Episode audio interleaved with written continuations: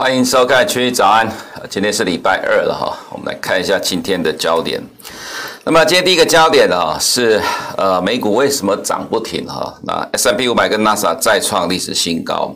在上个礼拜五的 Jackson Hole Power 讲话之前呢，我记得在那前三天，我们每天的这个 PPT 档，其实投资人如果你有兴趣的话，其实在后面还有文字的部分的哈。其实，在文字的部分，我们有提到说，我们认为。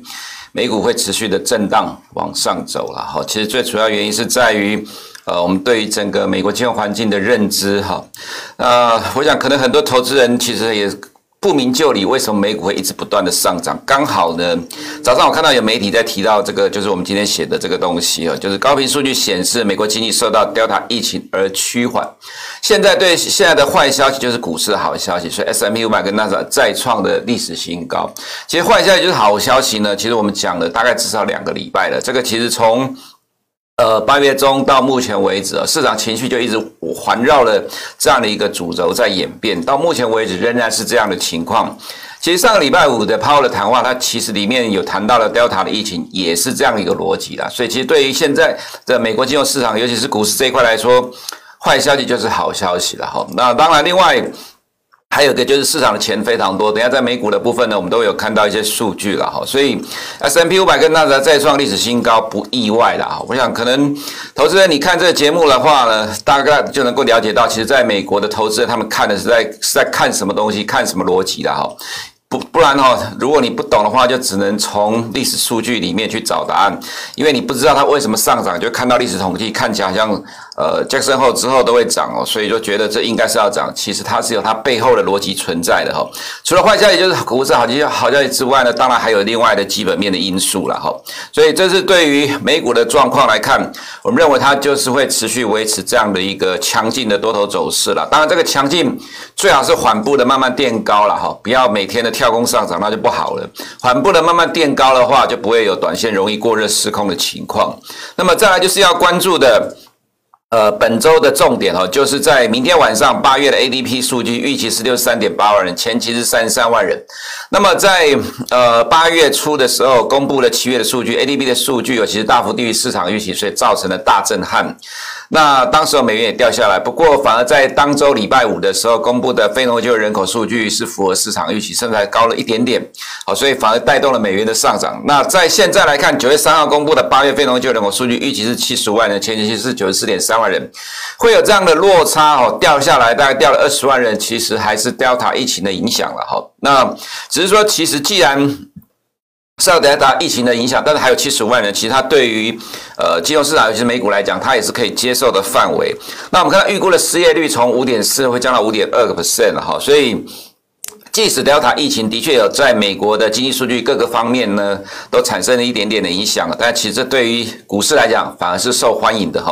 那不管是九十四万人还是七十万人，其实对于呃美国股市投资人来讲，都是正面的帮助啦。所以其实我们认为，在本周来看。美股还是维持强势的走势哈，那么再来就是啊，呃，在媒体上我们所看到的九月的魔咒是不是？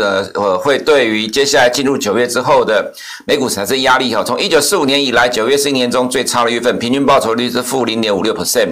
其实我记得在呃八月的时候啦，也有投资人在问啊，说八月从历史数据来看，看起来是一个高点的数据了哈。那这边是不是要卖出股票？台股是不是呃领先国际股市见？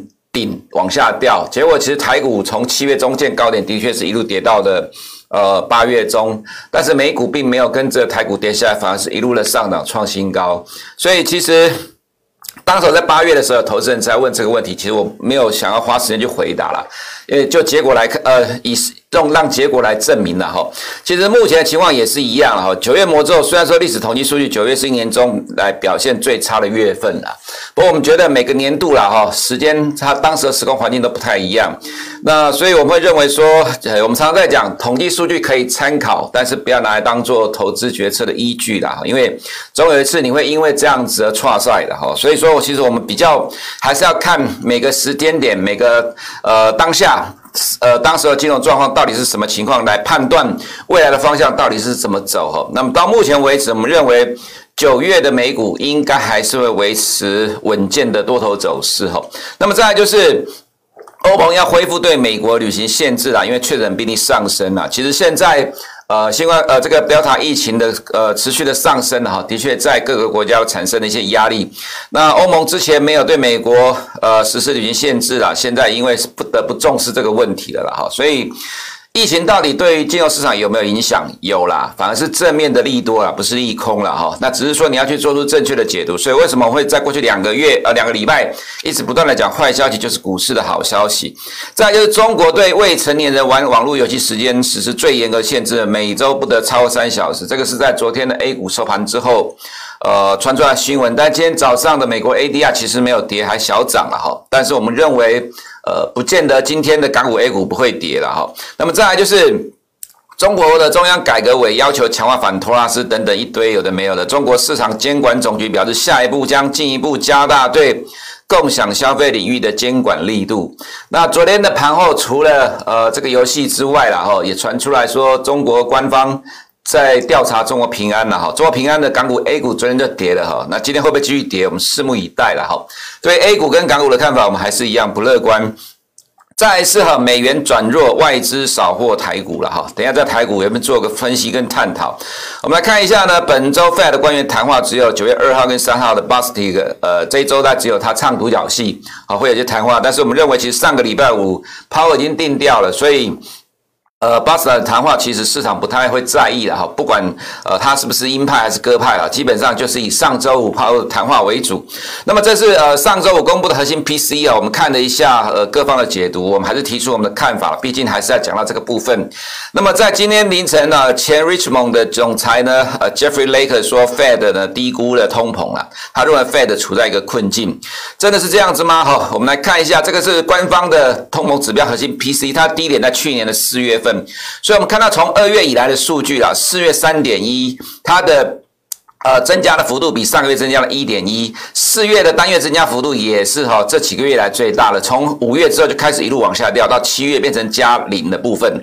所以呃，美国的官方通膨指标到了七月份的确是开始趋缓的。如果从月增率的角度来讲，它也是在趋缓的过程当中。上周五鲍尔的谈话里面五次提到了暂时性的，就是说认为通膨是暂时性的了哈。其实呃，如果说哈，投资人还不太愿意相信哈，没有办法，因为这是年增率，年增率的问题就在。因为它是跟前一个年度的同个时间点来比较，所以就会有基期的问题。所以其实你看到四月份的数据，呃，变成是增幅单月最大之后就开始趋缓了。那么一到去年九月的话是下半年的高点，所以没有意外的话。八月、九月的核心 P C 的数据应该是往下掉，就像核心 CPI 一样哈。这是从核心 P C 的走势来看，所以美国的通膨是暂时的。这当然是从年增率的角度来讲，的确是这样的方向。那如果你还不相信哈，我们拿台湾的 GDP 来做例子哦。这是台湾的 GDP 用年增率每一季的角度来讲，这是二零零八年雷曼倒闭所产生的金融风暴，我们可以看到。在风暴前的高点是在二零零七年的第三季七点九七，降到了二零零九年的第一季跌到了负七点八八 percent，可是到了二零一零年的第二季呢，年增率是十二点二，那么再来到二零二二零一一年的第四季呢，掉到零点八九 percent。当时候呢，我们还在呃外资工作了哈。其实我们对当时候的老板就提到，这样的年增率的上下剧烈波动，需要两到三年的时间才能够调整完成。因为年增率就是看一年之前的同一个时间来做比较，你经历了大衰退，必然有大成长；大成长之后，必然有大衰退。所以你就可以看到雷曼倒闭之后，当年二零零八年崩盘，年增率崩盘，然后再到。呃，复苏之后快速的上升，从二零零七年到二零一一年，这年增率的急速上下跌上涨，它花了四年的时间才进入了平稳呃平滑的阶段。所以其实你现在看美国的核心 P C，大致上都是一样的走势了哈。你只要看年增率的。不免都会发生这种情况，它需要两到三年的时间来做调整，会逐呃逐渐趋向来平缓，到了可能明年后年之后了哈，这个年增率年度的角度来讲，就会进入两个 percent 的。你如果看 Fed 预估不相信，其实看台湾的历史年年增率就可以看得出来了，所以不用在那边吵半天。虽然美国人就是要吵，因为没有东西可以吵，只要一直在不断的吵说美国的通膨失控等等之类的。其实很简单的，你只要看去找相关的资料，去看跟年增率相关的经济数据，就可以看得出来这样的变化了哈。两到三年的时间，的确是需要来去平滑掉呃这个基期调整的问题，所以不需要对对于通膨这个关系呃这个因素了哈放大解读。那么再来就是看到美国的高频的呃这个资讯了哈，我们可以看到这是美国机场每天旅客人数了哈，从七月见高点之后就开始一路往下掉了。就美国官方解读，当然就是受到 Delta 疫情的影响。这是 Open Table 的订餐的趋势了哈。这是现在美国经济数据很多都拿来跟二零一九年比，而不是二零二零年，因为二零二零年是疫情的关系，是一个特例。所以现在二零二一年恢复经济成长都要跟二零二二零一九来比了哈。那这个是跟二零一九的同期的比较，一度到恢复正常的情况，但是其实现在又掉下来了哈。再来就是饭店的住房率，呃，其实到目前为止跟二零一九同期比较都没有超过当时候的水准，所以美国的。呃，这个经济的确是在趋缓，这就是所谓一般讲的高频的指标，因为它很多是每天在公布，或者是每周在公布，它比每个月公布的经济数据来得更快。哦，所以美国的经济的确是有在趋缓的。不过，经济数据坏消息就是股市的好消息，这个数据呢又来到了负四十九点五。上周我们看的时候还在负三十到负四十之间哦，那到这周已经扩大到负四十九点五了。可是美股。继续上涨，为什么呢？因为经济数据越糟糕的话，Fed 就更会往后升息了，哈，延后升息。那即使是缩减购债，其实现在也没有明确的时间点。所以现在的坏坏消息，的确就是股市的好消息，受到股市投资的欢迎。所以你也不用太担心说美国股市现在会有所谓大崩盘的问题啊。当然，经济数据的坏消息不代表企业获利是坏的了，哈。我们再往下看。那么在这个部分的话呢，是通膨的预期啦。其实通膨预期是受到原物料价格的上涨，比如说油跟铜的反弹的哈。但这个部分其实跟实质的呃美国的通膨其实哈关相关性不大啦。就像我们刚才所讲的，其实基期的关系，明年的美国通膨一定是往下掉了，所以其实不太需要用通膨预期来去预测未来的实际的经济数据的走势，它只是反映的市场的预期而已哈。那么十年公债实质殖利率呢，连续两天的下跌，就是因为上个礼拜五抛的谈话。使得呃这个实质殖率下跌，那实呃公债殖率各年期的部分呢，这两天都普遍反映了鲍鲍尔谈话。那这样的一个下跌呢，当然呃对于科技股就是比较正面有利的了哈。所以股市上来讲，其实或者说美国金融市场来讲，现在的发展基本上对于美国股市都是非常有正面的帮助的。那所以从利率期货的角度来看。呃，二三年的升息预期呃降到六十三个基点，二四年就等于是没有升息的哈，这是 Power 的鸽派谈话所带来的结果。那这个是呃从 OECD 所统计的数据来看啊，这个部分右边是美国，这是从哈从二零一九年的第四季到今年的第二季去计算的哈，到今年第二季计算。那么，其实以美国的角度来讲，已经是进入了正成长的状况。那其他的 OECD 的国家都还是负成长的情况。这意思就是说，美国在 G10 里面是最先走出了疫情前的，呃，走到了疫情前的高峰的水准。也就是说，美国的经济已经回到疫情之前的啦。那这个其实就是我们长期一直在讲的微笑曲线理论了哈。这就是美元升值的关键。美国的经济。比其他体系比呃其他经济体还要来的更强的关系，所以会带动美元的升值。不过现在还没有到升息的循环，好，所以升值会走得非常的缓慢。这里既然破了二十天的均线的话，下面就是向下找五十天均线的支撑了哈。但是我们认为，如果说中长期来讲还是会进入紧缩货币政策的话，那当然顶多就是测试五十天均线了，最多大概就是这样的状况。那么再来看到。这个部分就是我们常常在讲的，虽然不是每天拿出来讲，因为每天讲你也会烦的哈。这数据呢，指数美国三大指数持续的创新高，但是本益比却持续的下滑，这是我们一直认为美股会维持长期多头的理由，因为美国企业的获利能力实在是太强了哈。那指数的创新高，未来十二个月本益比不不断的下滑，那很多人搞不懂，所以要用巴菲特指标来看美股，或者是用历史的数据来看美股，但是。股市投资人永远反映未来，而不是看过去的。所以你看到了市场上所讲的东西都是过去的东西，但是在市场上，投资人基本上都是看未来的本未来十二个月的哈。所以未来的本益比持续下滑，指数在创新高，这代表意思就是说，未来的获利企业成长，呃，持续的在不断的上升，才会让本益比不断的下滑，这是股市能够持续上涨的基础。这比你了哈，找任何的统一数据来讲都更有用啊，所以我们还是强调一个重点，企业获利才是支撑美股继续上涨的关键。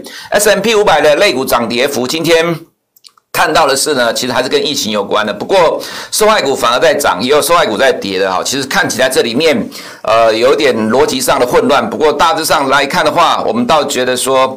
呃，其实疫情虽然正在持续的恶化当中，也影响到美国经济数据。不过现在对于美股来看，已经不重要了，因为坏消息就是好消息。道琼虽然没有跟着创新高，不过迟早的事情。S M P 五百再创了历史新高，热钱不断的进入美股的 ETF 了哈。这其实我们在呃疫情在上个礼拜五之前就有讲过了哈。那现在还是持续这样的情况。我们看到 Apple 呢再创了历史新高，涨了三点零四个 percent。那主要是。呃，有人在讲说 iPhone 十三会有低呃提供低轨卫星通讯的功能了哈。那九月中要发表新机了，所以呃 iPhone 创了历史新高。在九月中之前，Apple 的股价通常会强势的。那 Amazon 呢，今天也大涨二点一五 percent，因为开始要提供这个先买后卖的服务了。那么提供服务的这家公司涨了四十六个 percent，Amazon 涨了二点一五 percent 了哈。现在在欧呃在美国跟加拿大。呃，这一块先买后卖的这个服务的相关公司呢，非常的红，股价都大涨，所以 Amazon 也跨入了这个领域了哈。那么再看 Alphabet 的股价也是再创历史新高，FB 也再创历史新高，Tesla 也是大涨。所以今天的美股呢，三大指数里面由纳斯达带领的 S&P 五百再创历史新高，它走的逻辑，当然第一个除了前面讲到的呃直利率的关系之外，当然其实还是有基本面的关系的哈。所以这也是我们一直强调，我们认为美国股市会不断的缓步震荡。变高创新高的走势，维持这样看法没有改变了哈。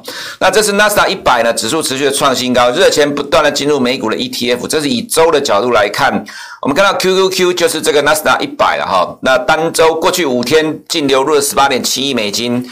这个 IWM 是整体的市场 VANGA 的，然后 VOO 是 VANGA 的 S&P 五百，IVV 是 iShare 的 S&P 五百，所以你可以看到热钱不断的进入美国股市，在这种情况之下，美股要跌实在是真的不容易了哈，因为本一比也在降低，热钱不断的进来，所以促使了美股不断的上涨。纳斯达涨了零点九 percent，也是再创历史新高。SARS 的话，盘中创历史新高，收盘其实也是历史新高了哈。那这跟我们之前在这个地方的时候说哈，呃，未来会跟进纳斯达走势差不多一样。所以美股的表现表跟我们预期的差不多，但是港股的部分就糟了哈。呃，北水连续四天的卖出啦。那虽然说。今天凌晨的 ADR 没有跌哦，不过在昨天收盘之后，国家新闻出版署发出了一个通知啊，这里面通知就是限制未成年玩游戏了哈，一个礼拜呃大概限定一定的时间，然后另外一个是数据安安全法在九月一号生效，对像科技股未来影响，我们认为还是会有啦，所以不用期待太多。再来就恒生指数了哈。呃，其实真跟恒生科技股大致上是相关的，所以我们觉得在这个地方也不会撑太久。那么 A 股的部分来看，昨天的上证金融股指数又跌了一点三九 percent，破了这里的低点，又继续的创波段新低，跌势看不到尽头。昨天中国平安的 H 股、A 股各跌了二点六四个二点四八 percent。昨天盘后传出来说，中国监管当局银保监会在调查中国平安在房地产市场的投资。没有意外的话，呃，我觉得中国的金融股今天应该还是会继续的有压力，所以 A 五十昨天的盘中破了八月二号的低点，收盘也创了破断新低，这不叫跌势，什么叫跌势了哈？投资人这技术简单技术分析自己看呐，看不懂我也没办法了哈。再看到台股的部分，加权指数昨天涨幅，呃，带动指数最多的就台积电吧，哈，带加呃帮助指数涨了大概五十一点，再就联发科、国泰金、联电、富邦金、台新金了哈。那么在盘面上来看，看起来金融股变成是昨天带领指数上涨的要角之二了哈。当然第之一就是台积电，我们觉得这是正面的，也是 OK 的啦。原因就在于说现在的台股在科技股的部分哈。整个上中下游来看，现在看起来中下游比较难吸引市场的人气跟买盘，因为中下游现在看起来有些杂音。那么现在看起来只有最上游的半导体，呃，就是像晶圆代工这个部分，还有这个封装测试这个部分呢，比较受到投资人的青睐。那上中下游如果现在可以买的变少了，那么要转向。其他类股大概只有金融股能够吸收，呃，可以吸纳这个庞大的外资买盘，所以就变成呢，呃，由金融股来上涨了哈，带动加权指数昨天涨了大概一个 percent。我们在这个地方破半年线的时候提到了哈，说台股已经跌到十三倍本益比了，还有多少的下跌的空间？就在八月二十号的时候，就有国内的名人跟我们提出同样的看法，觉得股市跌到十三倍了，下跌空间有限。果然隔周就开始连续的反弹的了哈。我们其实也不用等到。呃，别人在讲，其实我们都走在市场的前面，在跟你讲，其实这一波的下跌就是筹码面的修正。那么连续六天的反弹，强势站上了季线之后，短线会震荡。不过美国科技股如果续创新高，我们觉得震荡的空间有限了哈。O D C 的话，看法也是一样的，我们觉得就是被美股拉着走。所以在科技股指数的部分，我们觉得其实现在台湾的科技股正在赶进度，那台积电也正在赶上 ADR 的脚步了哈。所以其实对于目前的加权指数而言，我们认为可能在科科技股这一块会集中在上游的半导体制造，而不是在中下游的这个部分。中下游大概没有什么吸引力。那上游的半导体制造里面呢，其实联电现在比台积电更受欢迎了，最主要就是评价低的关系。所以也不是从股价低的角度，你要了解，其实真正重点是在评价，评价跟股价不一样了哈。评价低才能够吸引买盘，买起来才会比较安全，就跟美股一样，本益比不断的降低，何来泡沫之说？另外就是看到金融股了哈，也就是金融股。目前才有足够大的未纳量可以吸引外资的买盘，所以这两天金融股的大涨把指数也推上来，所以反映在加权指数上面来讲，美元的暂时转弱呢，更有利于外资进来新兴市场。台股呢，对台股而言。在这个上涨了六天的过程当中，直接突破了半年线、月线跟季线。其实以一般的技术分析的角度来讲，破呃越过季线之后会暂时的震荡。不过以美股这么强势的状态来看，其实我们觉得即使要震荡了哈，空间也不大。那么对于呃指数而言，我们还是维持比较正向偏乐观的看法哈。以上是我们今天群益早盘的内容，我们明天见。国泰全球智能电动车 ETF 是全球唯一高纯度智能电动车主题的 ETF，聚焦最关键产业巨头，带你参与电动车急速狂飙的致富机会。准备好迎接这一波庞大市场新契机了吗？投资电动车就是要国泰。投资一定有风险，基金投资有赚有赔，申购前应详阅公开说明书。